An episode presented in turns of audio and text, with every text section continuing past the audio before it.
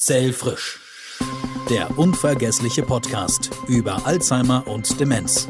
Präsentiert von Spermidin Live. Sie ist Moderatorin, Wissenschaftsjournalistin, Biologin und Buchautorin Nina Ruge. In ihrem aktuellen Buch Altern wird heilbar, jung bleiben mit der Kraft der drei Zellkompetenzen beleuchtet sie gemeinsam mit dem Zellforscher Doktor Dominik Duscher Alterungsprozesse im Körper, altersbedingte Erkrankungen und wie wir solche Prozesse aufhalten können. In diesem Podcast möchte sie herausfinden, wie wir Demenz oder Alzheimer vorbeugen können, welche neuen wissenschaftlichen Erkenntnisse es gibt und wie Betroffene und Angehörige mit der Diagnose umgehen. Hier ist Nina Ruge. Zellfrisch, der unvergessliche Podcast zu Alzheimer und Demenz. Willkommen zur letzten Folge, in der wir hoffentlich optimistisch in die Zukunft schauen wollen. Es wird ja weiter an Medikamenten und Nahrungsergänzungsmitteln geforscht, um Alzheimer-Demenz lindern oder sogar heilen zu können. Was gibt es da Neues? Und es laufen etliche Studien dazu, wie die Lebensqualität, das Wohlbefinden von Alzheimer-Patienten verbessert werden könnte. Da das zwei recht umfangreiche Forschungsgebiete sind, freue ich mich heute auf zwei Gesprächspartner. Professor Doktor Stefan Siegrist ist Neurobiologe und hat eine Einstein-Professur für Genetik an der Freien Universität Berlin. Er ist Grundlagenforscher und beschäftigt sich mit den molekularen Grundlagen der Informationsübermittlung im Gehirn. Außerdem ist er Mitglied des Neurocure Exzellenzclusters der Charité Berlin und Sprecher des wissenschaftlichen Beirates des Leibniz-Instituts für Neurobiologie Magdeburg. Professor Doktor Johannes Pantel ist Psychiater, Geriater und Inhaber der Professur für Altersmedizin an der Goethe-Universität in Frankfurt und leitet den gleichnamigen Arbeitsbereich. Außerdem ist er Vorsitzender der Alzheimer Gesellschaft Hessen und ist seit zweitausendfünf Mitglied im Interdisciplinary Center for Neuroscience Frankfurt. Danke, dass Sie dabei sind. Professor Stefan Siegrist in Berlin und Professor Pantel in Frankfurt am Main. Danke, dass Sie da sind. Hallo, danke. Ja, schönen guten Tag, Frau Ruge. Frage gleich zu Beginn, um einen kleinen Überblick zu bekommen an Sie beide. Gibt es aus Ihrer Sicht ähm, ein Hoffnungsträger, einen besonders starken Hoffnungsträger in der Demenztherapie oder auch in der Prävention? Vielleicht Herr Professor Siegrist als Erster? Ich denke offen gestanden nicht, dass wir jetzt alle Anstrengungen auf einen einzigen Hoffnungsträger bzw. ein Medikament richten sollten. Da die letzten Jahre ja immer deutlicher zeigen, dass wahrscheinlich Jahrzehnte vergehen, bevor die ersten Anzeichen der Neurodegeneration wirklich sichtbar werden, und bis dahin ist natürlich im Gehirn schon sehr viel passiert, vieles auch, was wir nicht mehr werden umdrehen können. Insofern, ich, ich will die Möglichkeit einer wirklich kurativen, medikamentösen Therapie wirklich nicht ausschließen. Aber ich denke, wir sollten gleichzeitig auch ähm, ausloten, was wir präventiv tun können. Und wahrscheinlich sollte die Demenzprävention schon in jüngeren Jahren beginnen. Es scheint ja so zu sein, dass die Weichen hier tatsächlich schon im frühen Erwachsenenalter gestellt werden, und Dinge wie Bluthochdruck, Diabetes, Übergewicht äh, sind hier halt einfach problematische Faktoren, äh, denen man auch präventiv äh, begegnen sollte. Mhm, hilft in der Orientierung. Herr Professor Pantel.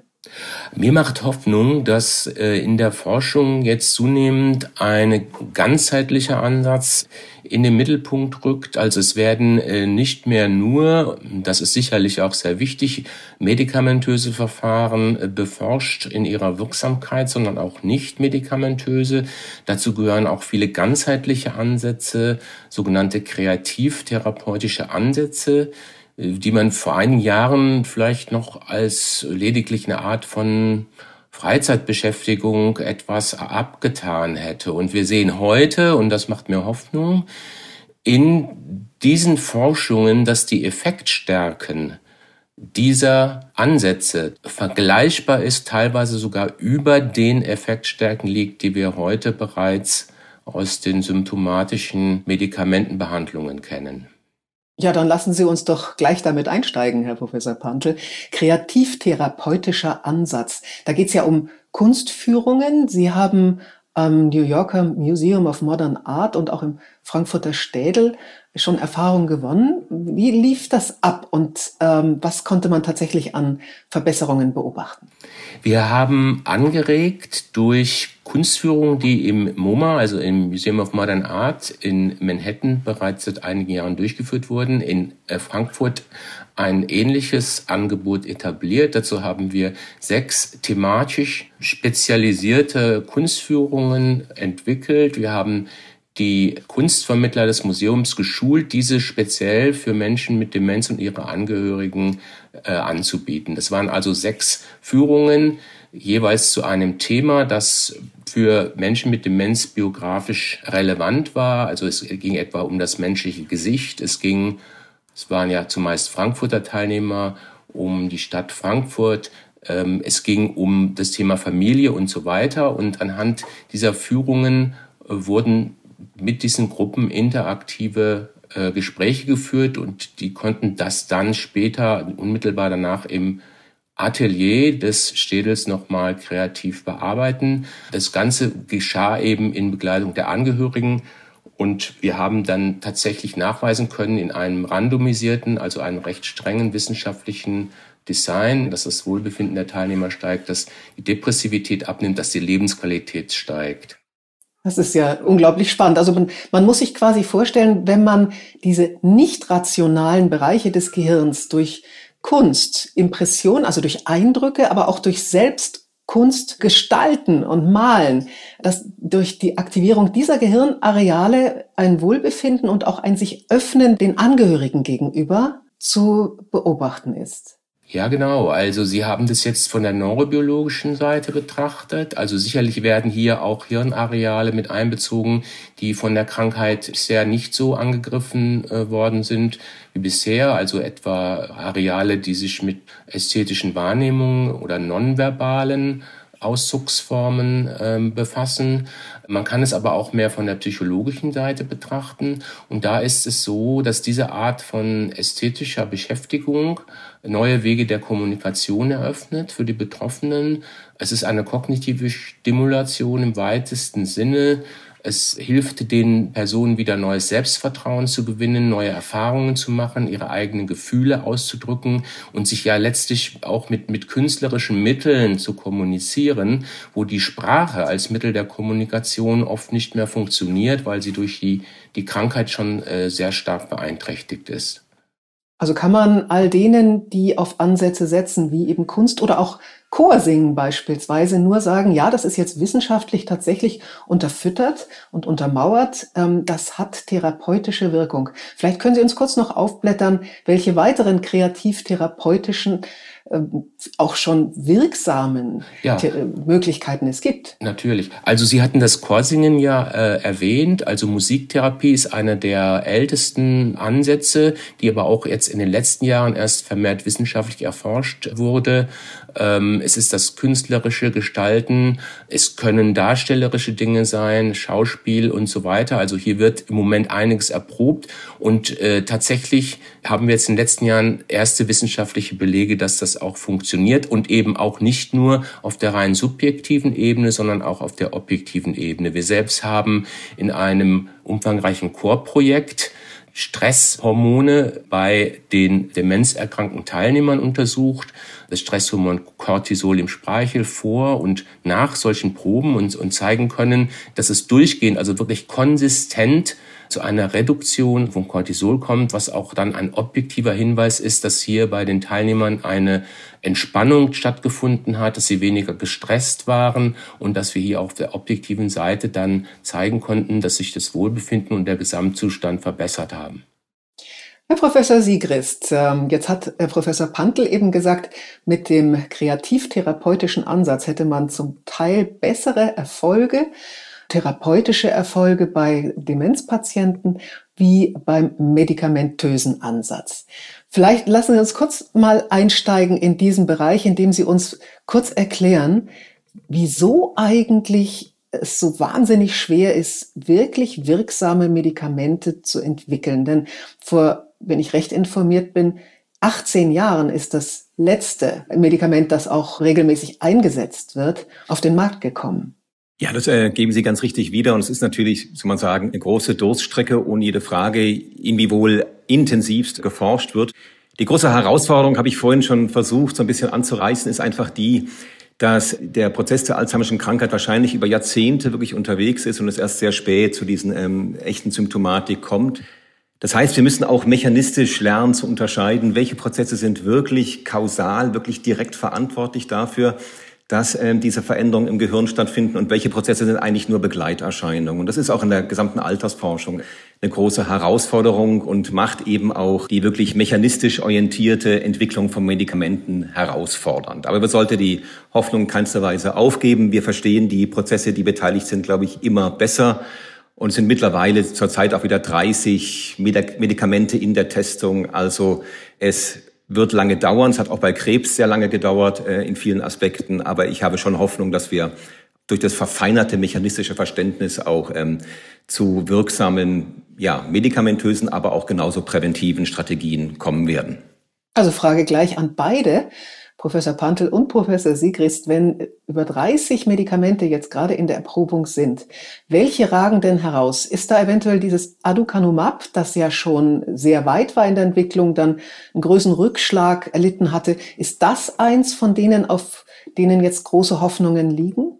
Ja, im Moment liegen tatsächlich einige Hoffnungen auf dem Aducanumab, weil es das ja bis, bisher erste dieser neueren Ansätze ist, äh, für das eben in den U S A zumindest jetzt ein Antrag auf Zulassung äh, gestellt wird. Der liegt also dort bei der F D A, bei der, bei der zuständigen Behörde vor. Und es ist sozusagen das bisher erste Medikament, was es so in, in dieser Pipeline soweit geschafft hat.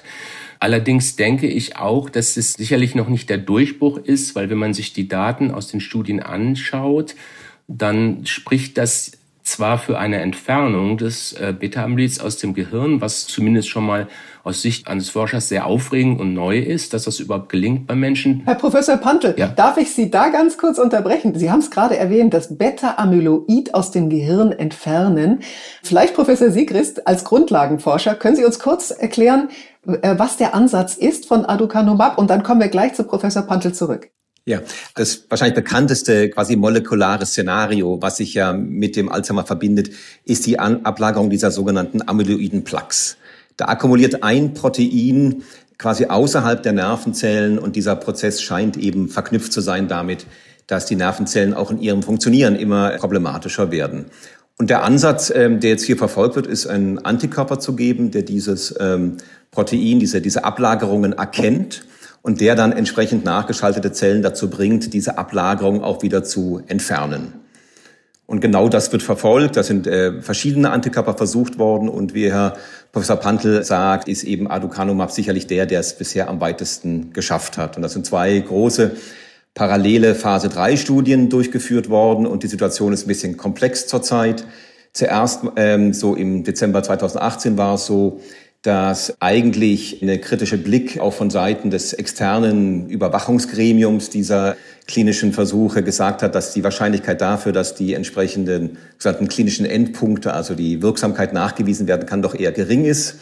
Daraufhin hatte man eigentlich ähm, das Ganze schon äh, wieder abgeblasen, bis dann die Daten, die zwischen diesem Zwischenzeitpunkt zweitausendachtzehn und zweitausendneunzehn erhoben wurden, auch nochmal angeschaut wurden. Und da hat sich dann doch in einem der beiden Phase drei klinischen Versuche eine Wirksamkeit abgezeichnet. Also es ist eine komplexe Situation. Und da bitte ich gleich Professor Pantel um Ergänzung. Also sollte das Aducanumab im März tatsächlich zugelassen werden von der amerikanischen Behörde, was könnte dann die Hoffnung sein für den Demenzpatienten und den Alzheimer-Demenzpatienten? Ja, es ist ja das erste Mal, dass mit einem Medikament gezeigt werden konnte, dass es nicht nur eben das Amyloid aus dem Gehirn entfernt, teilweise zumindest, sondern dass das dann auch einhergeht mit einem äh, klinischen Effekt. Und dieser klinische Effekt ist zwar nicht groß, das muss man leider ehrlicherweise auch sagen, sondern was gezeigt wurde in den Studien, dass die Verschlechterung langsamer voranschreitet. Also es ist keine Verbesserung, es ist keine Heilung des Zustandes, es ist aber eine Verlangsamung der Verschlechterung. Und das bedeutet dann aus Sicht eines Betroffenen, dass dieses Medikament sehr früh, also besonders früh im Krankheitsverlauf gegeben werden muss, weil es eigentlich ein präventiver Ansatz ist, der dazu führt, dass das Gehirn eben äh, langsamer sozusagen im, im Laufe der, der folgenden Jahre dann zerstört wird. Das ist ja eine klare Ansage, Herr Professor Pantel. Jetzt gibt es ja noch ein weiteres Medikament, das in der Diskussion ist und auch schon in der Phase zwei Studie, das heißt Nilotinib, ist ein Krebsmedikament. Und das soll, und so haben wir es ja auch von Professor Kurz in unserer ersten Folge des Podcastes schon gelernt, dass äh, nicht nur gegen Beta-Amyloide wirken soll, die die Plaques hervorrufen, sondern auch gegen die Tau-Proteine, die dann zu solchen Fibrillen führen innerhalb der Nervenzellen, die zum Absterben der Nervenzellen führen können. Was gibt's da Wichtiges Neues? Ja, das Nilotinib ist ein bereits äh, länger in der Therapie der chronisch-myeloischen Leukämie eingesetztes Medikament gegen eine bestimmte Form des Blutkrebses.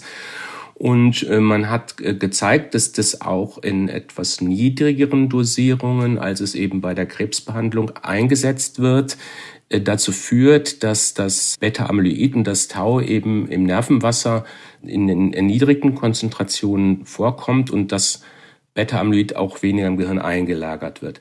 Man muss allerdings auch hier wieder mit sehr großer Zurückhaltung äh, tatsächlich äh, das beurteilen, da diese Studie, auf die sich äh, diese Ergebnisse bezieht, wurde an kaum vierzig Patienten, ich glaube es waren siebenunddreißig Patienten durchgeführt. Das ist also eine Phase zwei Studie, eine kleine Studie, und um da wirklich jetzt Hoffnung daraus schöpfen zu können, ja, wo man sagen kann, das könnte wirklich ein neuer Ansatz sein, brauchen wir die Phase drei Studien, äh, wo sie in der Regel mehrere tausend Patienten dann sehr umfangreich untersucht werden. Und das ist also alles noch sehr vorläufig. Es wird noch Zeit brauchen. Herr Professor Siegrist, äh, gegen die Taufibrillen, von denen wir ja eben von Professor Kurz gelernt haben, die sind tödlich für unsere Nervenzellen, wenn sie sich denn bilden aus den Tau-Proteinen, die sich ablösen aus unseren Mikrofibrillen im Neuron. Dagegen soll auch ein, Achtung, Leukomethylthioninium wirken. Wie schätzen Sie das denn ein? Ja, das ist ein komplizierter Name und ist aber eigentlich ein alter Bekannter. Das ist äh, eine leicht veränderte Form des sogenannten Methylenblaus. Das Methylenblau hat vor vielen Jahren eine Karriere gemacht als Anti-Malaria-Mittel und ist auch in der Grundlagenforschung so zum Anfärben von Gewebe sehr stark verbreitet. Und es haben schon frühere Studien gezeigt, dass, ist also überraschenderweise, dieser Farbstoff in der Lage ist, eben diese Ablagerung der Taufibrillen ein, ein Stück weit zu unterdrücken. Und auch aufgrund dieser ersten Studienlage ist man dann wirklich in eine große Phase drei klinische Studie eingestiegen mit ähm, hoher Patientenzahl. Und ich denke, die Ergebnisse sind interessant, insofern eben dort auch ein, ein gewisser äh, quasi leichtes Bremsen eben im Verlauf der, der Alzheimer-Erkrankung in frühen Phasen ähm, zu verzeichnen war. Vor allen Dingen in Patientengruppen, die jetzt keine weitere Medikamentierung erfahren haben, also die zum Beispiel keine ähm, Acetylcholinesterasehemmer wie Donepezil bekommen haben. Also ich halte diesen Ansatz eben ähm, auch die Taufibrillen zu, wenn man so möchte, attackieren, neben den Versuchen auf die amyloiden Plaques für, für durchaus sinnstiftend, weil auch die Taupathologien nicht auf Alzheimer beschränkt sind, sondern auch andere neurodegenerative Erkrankungen mit den Taufibrillen einhergehen. Insofern ähm, also der Verdacht, dass die wirklich, sag mal, kausal sind fürs Krankheitsgeschehen, schon relativ hoch ist. Also ähm, für mich auch ein interessanter, ähm, in gewisser Weise ergänzender Ansatz. Aber man liest doch jetzt immer wieder Berichte, dass letztlich die Fallzahlen von Demenzpatienten, Alzheimer-Demenzpatienten, gar nicht so stark steigen in Deutschland, wie es eigentlich rechnerisch der Fall sein würde. Und bringt es in Zusammenhang mit der recht guten Schlaganfall- und auch Herz-Kreislauf-Prävention in Deutschland. Ist da gar nichts dran? Ja, wenn Sie das erweitern, also nicht nur über medikamentöse Prävention von Schlaganfall sprechen, sondern über eine Gesamtprävention, die sich auch am Lebensstil orientiert, ist da eine ganze Menge dran. Also diese Entwicklung, die Sie genannt haben, die scheint tatsächlich so zu sein. Also wir sehen das in mehreren Industrienationen, dass bei den jüngeren Geburtskohorten, die jetzt eben in dieses Alter kommen, die offenbar die Inzidenz, also die Häufigkeit an der Kranken durch abnehmen kann. Und das wird zurückgeführt einmal auf einen insgesamt geänderten Lebensstil, der gesünder ist, eine bessere Ernährung, einen besseren Zugang zu Gesundheitsleistungen. Die Leute rauchen weniger, die machen auch Sport. Es gibt Vorsorgeprogramme, möglicherweise spielen ja auch diese medikamentösen Vorsorgen damit rein. Das, das will ich gar nicht in Abrede stellen, aber ich denke, es ist so als Gesamtpaket für einen besseren Lebensstil und auch eine bessere, äh, gesund, also ein gesunderes Leben zu sehen, ja. Dagegen spricht wahrscheinlich die steigende Zahl von Übergewichtigen, die ja mit Sicherheit in ein größeres Risiko laufen, an Alzheimer-Demenz zu erkranken. Ja, da muss man aufpassen. Da gibt es natürlich gegenläufige Entwicklungen. Und äh, wir wissen, dass Übergewicht insbesondere im mittleren Lebensalter auch das Risiko für eine Demenz später dann erhöhen kann. Ähm, das sind äh, ja, ernstzunehmende Trends und da muss man natürlich mit den entsprechenden Aufklärungsmaßnahmen, auch mit den entsprechenden Vermittlungen, das beginnt schon in der Schule, da sind wir wieder bei dem wichtigen Thema Bildung, äh, muss man natürlich dagegen wirken. So, Herr Professor Siegrist, wir haben jetzt Hoffnungsträger aus der medikamentösen Behandlung in Sachen Alzheimer-Demenz und Demenz auch Prävention gehört. Jetzt kommen wir zu einem Nahrungsergänzungsmittel, genauer gesagt zu einem Naturstoff, der an der Charité in Berlin untersucht wird. Sie sind einer der beiden Leiter. Es gab zwei Studien, eine davon läuft meines Erachtens noch, die Smart Age Studien. Vielleicht können Sie uns kurz zum Spermidin, das wir ja auch schon in den vorangegangenen Podcasts kennengelernt haben, vielleicht können Sie uns kurz einen Überblick geben. Was wird erforscht und warum wird das überhaupt bezahlt? Ja, denn das ist ja teuer und da müssen ja schon große Hoffnungen auf dem Spermidin liegen. Ja, das ist richtig, ja.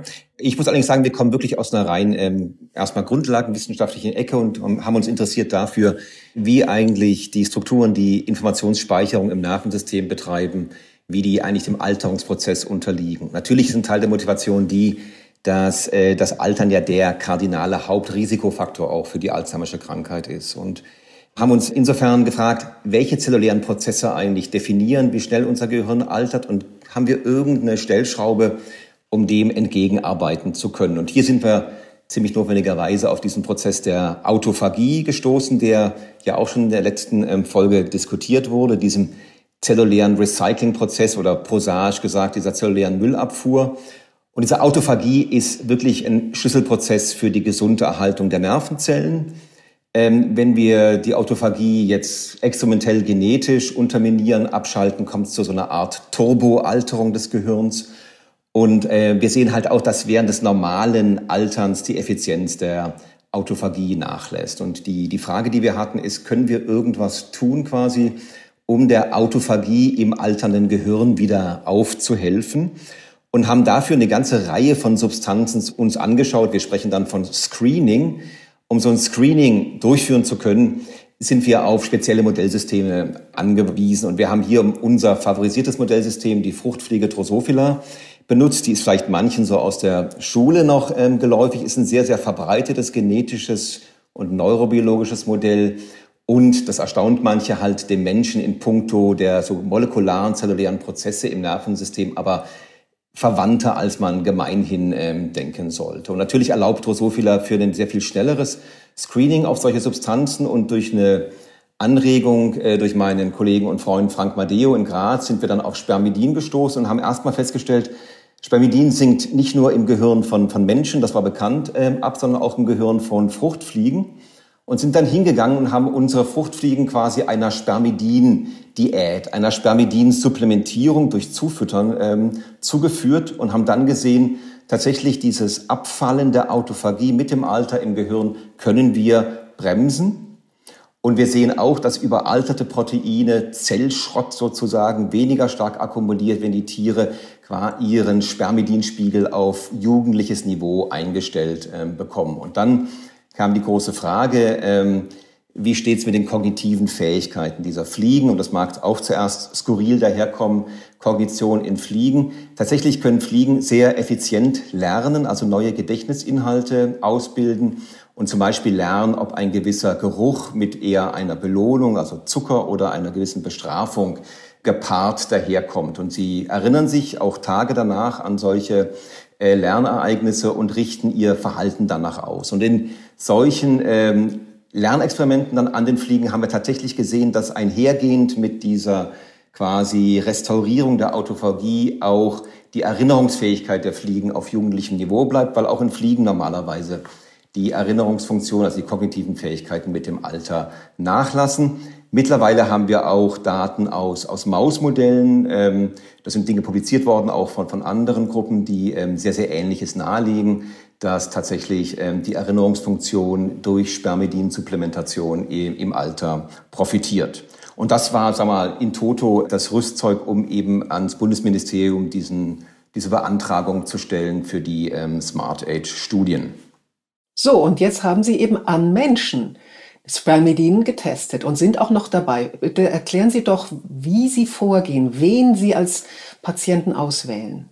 Ja, wir prüfen im Prinzip, inwieweit Patientengruppen, die ein erhöhtes Demenzrisiko haben, vielleicht von einer ähm, zwölfmonatigen Nahrungsergänzung profitieren könnten. Eine Nahrungsergänzung, die natürlich die Spermidin-Spiegel in, in diesen Patientengruppen wieder in Richtung eines jugendlicheren Niveaus ähm, bringen soll.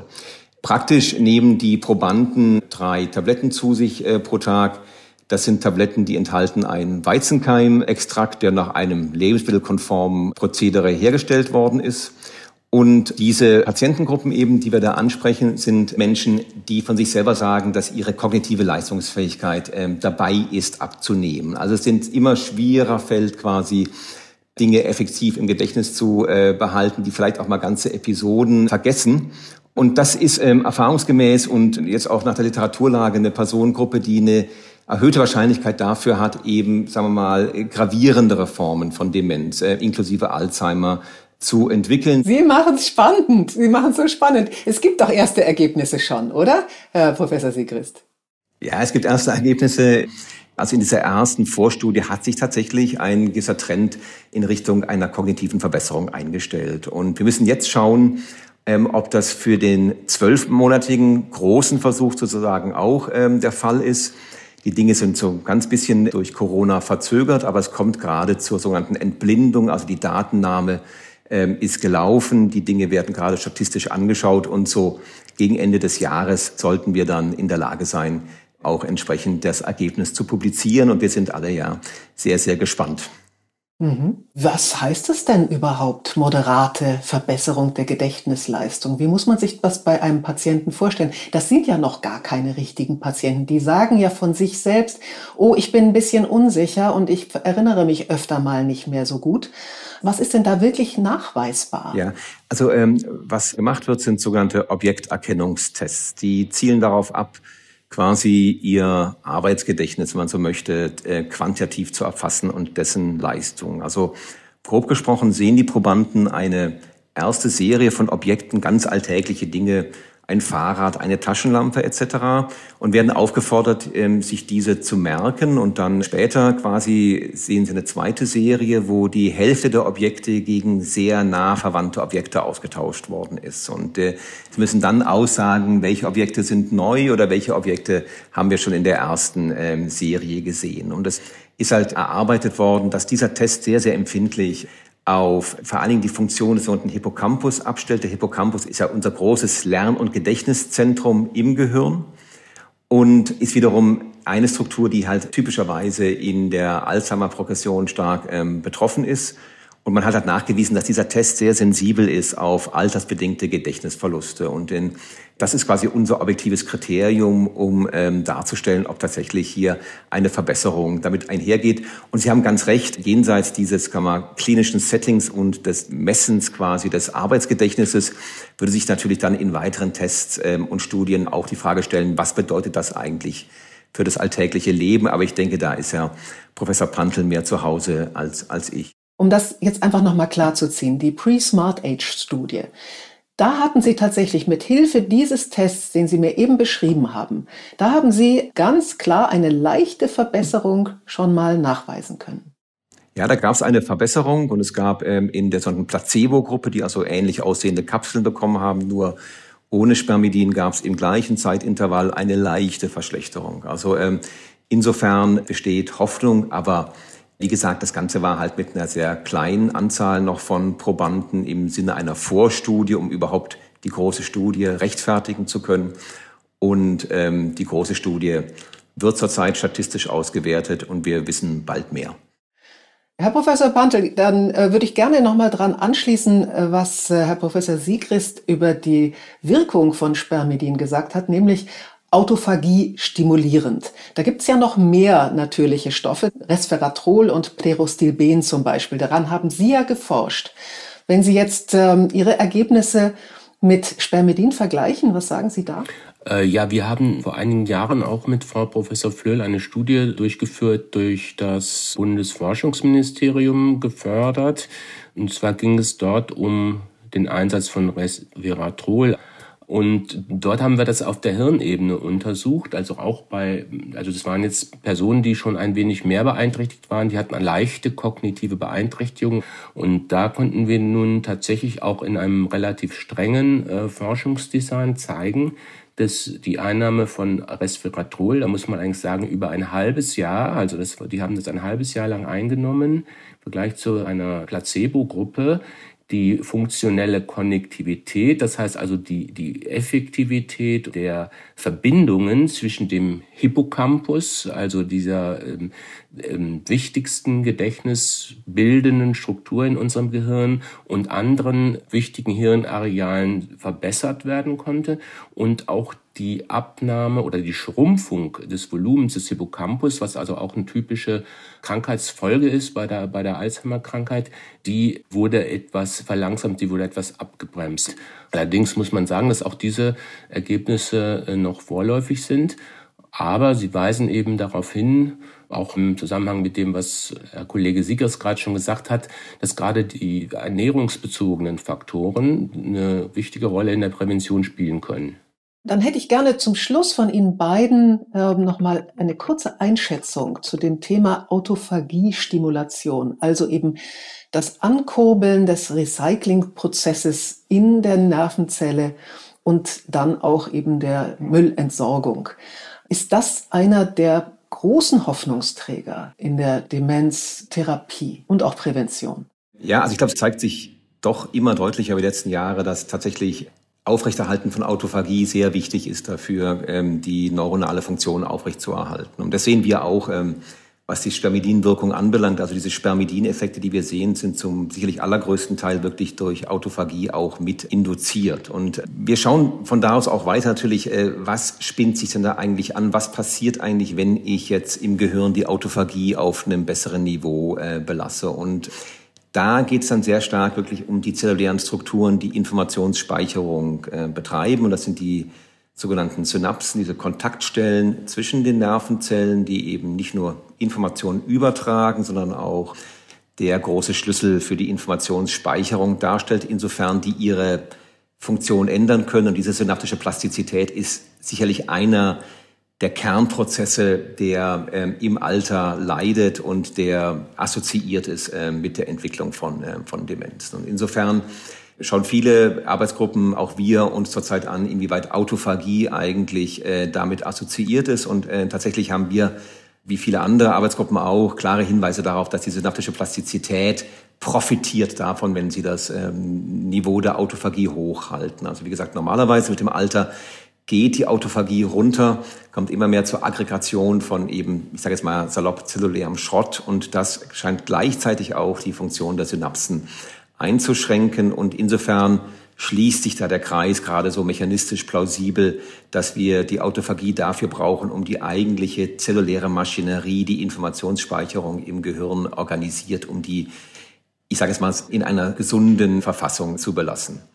Ich will aber auch sagen, wenn wir jetzt noch mal kurz auf das Spermidin zurückkommen, dass ähm, die Autophagie wahrscheinlich gar nicht ganz alles ist. Ähm, wir sehen sehr, sehr starke Effekte auch auf die Mitochondrien. Die Mitochondrien sind ja diese kleinen zellulären Kraftwerke, die wahrscheinlich gerade in der Frühphase der ähm, Alzheimer-Erkrankung äh, eine große Rolle spielen, insofern die auch ähm, anfangen, toxische molekulare Spezies, sogenannte reaktive Sauerstoffspezies, ähm, abzusondern. Und dem scheint das Spermidin auch zu begegnen. Zum einen dadurch, dass es diese Organellen quasi stärker, schneller erneuert durch den Prozess der Autophagie, aber auch dadurch, dass Spermidin anscheinend direkt die Synthese neuer mitochondrialer Proteine anzuregen scheint. Also ich glaube, dass ähm, Autophagie tatsächlich sehr zentral ist im Alterungskontext von, von Nervenzellen. Sicherlich nicht alles, was passiert, aber eine wichtige Komponente. Und insofern sind wir auch gespannt auf alternative Strategien, die Autophagie im Hirn quasi auch im Alter zu stabilisieren. Professor Pantel. Ja, die Autophagie ist ja sozusagen bildlich gesprochen auch Teil der Müllabfuhr der Zelle. Und wir wissen, dass das eben mit höherem Alter weniger effizient und funktioniert, dass das in der Form langsamer wird. Und insofern scheint es mir sehr plausibel, da die Schlussfolgerung zu ziehen, dass durch ein Ankurbeln der Autophagie äh, wieder, ich sage mal, auf ein normales Level, ja, oder auf ein früheres Level, die Belastung eben der Zellen durch diese toxischen Stoffwechselprodukte, die dann letztlich zum Zelltod führen und dann auch die Demenz bedingen, äh, dass das ein sehr sinnvoller Ansatz ist. Und die Frage ist, wie können wir das tun? Mit welchen Möglichkeiten können wir das tun? Wir wissen ja, dass wir das auch durch, durch lebensstilbezogene Maßnahmen ändern können. Wir können es beispielsweise durch Intervallfasten positiv beeinflussen. Aber wir können es, und das zeichnet sich ja jetzt immer mehr ab, auch durch die Ernährung oder durch ernährungsbezogene Faktoren äh, beeinflussen oder eben möglicherweise auch durch äh, Ernährungsergänzungsmittel. Und ich denke, das ist auf jeden Fall ein wertvoller Ansatz, um äh, in der Prävention, wo es ja immer um ein Bündel von Maßnahmen geht, um in der Prävention einen Schritt weiterzukommen. Jetzt haben Sie, Professor Pantel, im Grunde alle Themen, die wir in unseren sechs Folgen des Podcasts Zellfrisch thematisiert hatten, die haben Sie wunderbar am Ende noch einmal adressiert. Dankeschön, das ist ein schöner Schlussbogen. Und ich hätte gerne von Ihnen beiden ganz kurz vielleicht einen positiven Ausblick, der gar nichts mit dem zu tun hat, was wir jetzt über Demenz, Prävention und Therapie in diesem Podcast besprochen haben, nämlich die positiven Seiten des Alterns. Würden Sie uns bitte beide dazu noch einen kleinen Funken geben? Ja, also ich, ich, mir wäre sehr wichtig zu sagen, dass ich Alter nicht per se für eine Krankheit erachte, sondern dass das natürlich, äh, wie Sie schon richtig andeuten, Altern, glaube ich, auch sehr, sehr positive Aspekte hat. Ich glaube, wir werden immer besser darin, mit alltäglichen Problemen umzugehen. Spüre sogar bei mir selbst manchmal leichte Tendenz in der Richtung. Und ich glaube, wir können die eigenen Schwächen besser erkennen und abbilden. Also ich glaube, es ist vieles quasi, was das Alter auch sehr, sehr lebenswert macht. Es gibt zum Beispiel auch Zahlen, die sagen, dass die Partnerwahl im Alter üblicherweise schlauer ausfällt, als man das in früherem Lebensalter hinbekommt. Und natürlich haben viele Gesellschaften nicht umsonst Gremien, alter Mitbürger, Senate, weil natürlich hier viel Erfahrungsschatz akkumuliert. Sprachfähigkeit bleibt bis ins höchste Alter meistenteils sehr hoch erhalten und das Allgemeinwissen steigt, wenn überhaupt, nur an. Also ich glaube, wir sollten alles tun, um zum einen das Alter, um Gottes Willen, nicht zu verteufeln, aber um eben auch, sagen wir mal, diesen Demenzprozessen entgegenzusteuern, um das Altern eben als diesen sehr, sehr wertvollen Lebensabschnitt äh, zu erhalten. Da muss ich kurz nachfragen, Herr Professor Siegrist, nehmen Sie Spermidin? Ja, ich äh, kann Ihnen sagen, ich nehme Spermidin in Form dieses Weizenkeimextrakts und ich versuche auch meine Ernährung darauf äh, hinauszurichten. Das fällt einem gar nicht so schwer, weil das ist ja eine Ernährung, die, sagen wir mal, in so Richtung äh, mediterrane Küche geht. Also ich glaube, es ist leicht in, in die normale Lebensführung ähm, integrierbar. Und ja, ich harre der Dinge, die da passieren. Ja. Herr Professor Pantel, die positiven Seiten des Alterns. Jetzt auch an Sie diese Frage. Ja, mir ist es sehr wichtig, auch nochmal zu sagen, dass Altern nicht nur mit Verlusten einhergeht, sondern auch mit Gewinnen. Also als der kognitionswissenschaftlichen Forschung wissen wir, dass ältere Menschen ein höheres Maß an sogenannter kristalliner Intelligenz haben. Also das ist das Weltwissen, die Erfahrung, die Lebensklugheit. Daraus äh, ergibt sich oft auch eine größere Gelassenheit im Umgang mit Problemen. Und wir sehen auch, dass das tatsächlich, dass, dass ältere Menschen, also dieses, diesen Wert, also dieses, dieses Gut, was sie besitzen, auch äh, sehr äh, produktiv einbringen in die Gesellschaft, sehr kreativ, in Ehrenamt, als Enkelbetreuerinnen und Betreuer, als Seniorchefs und Chefinnen und so weiter und so fort. Also das heißt, diese Zugewinne, ja, an eben Weltwissen und an Gelassenheit bringen ältere Menschen auch in die Gesellschaft ein und die Gesellschaft spürt das auch und profitiert auch davon. Das finde ich sehr positiv. Ich bedanke mich ganz, ganz herzlich, Herr Professor Pantel, Herr Professor Siegrist, als die Top-Experten für unseren sechsten und letzten Podcast der Reihe Zellfrisch. Und ich hoffe so sehr, dass Sie, liebe Zuhörerinnen und Zuhörer, für sich und eventuell auch für betroffene Angehörige viel mitnehmen konnten aus unserem Überblick über die aktuelle wissenschaftliche Forschung, über den unterstützenden Umgang mit Demenzpatienten und die vielen Möglichkeiten der Prävention. Alles Gute! Zellfrisch, der unvergessliche Podcast über Alzheimer und Demenz. Präsentiert von Spermidin Live. Der Spezialextrakt mit hohem Spermidingehalt. Das Original gibt es jetzt, rezeptfrei in der Apotheke.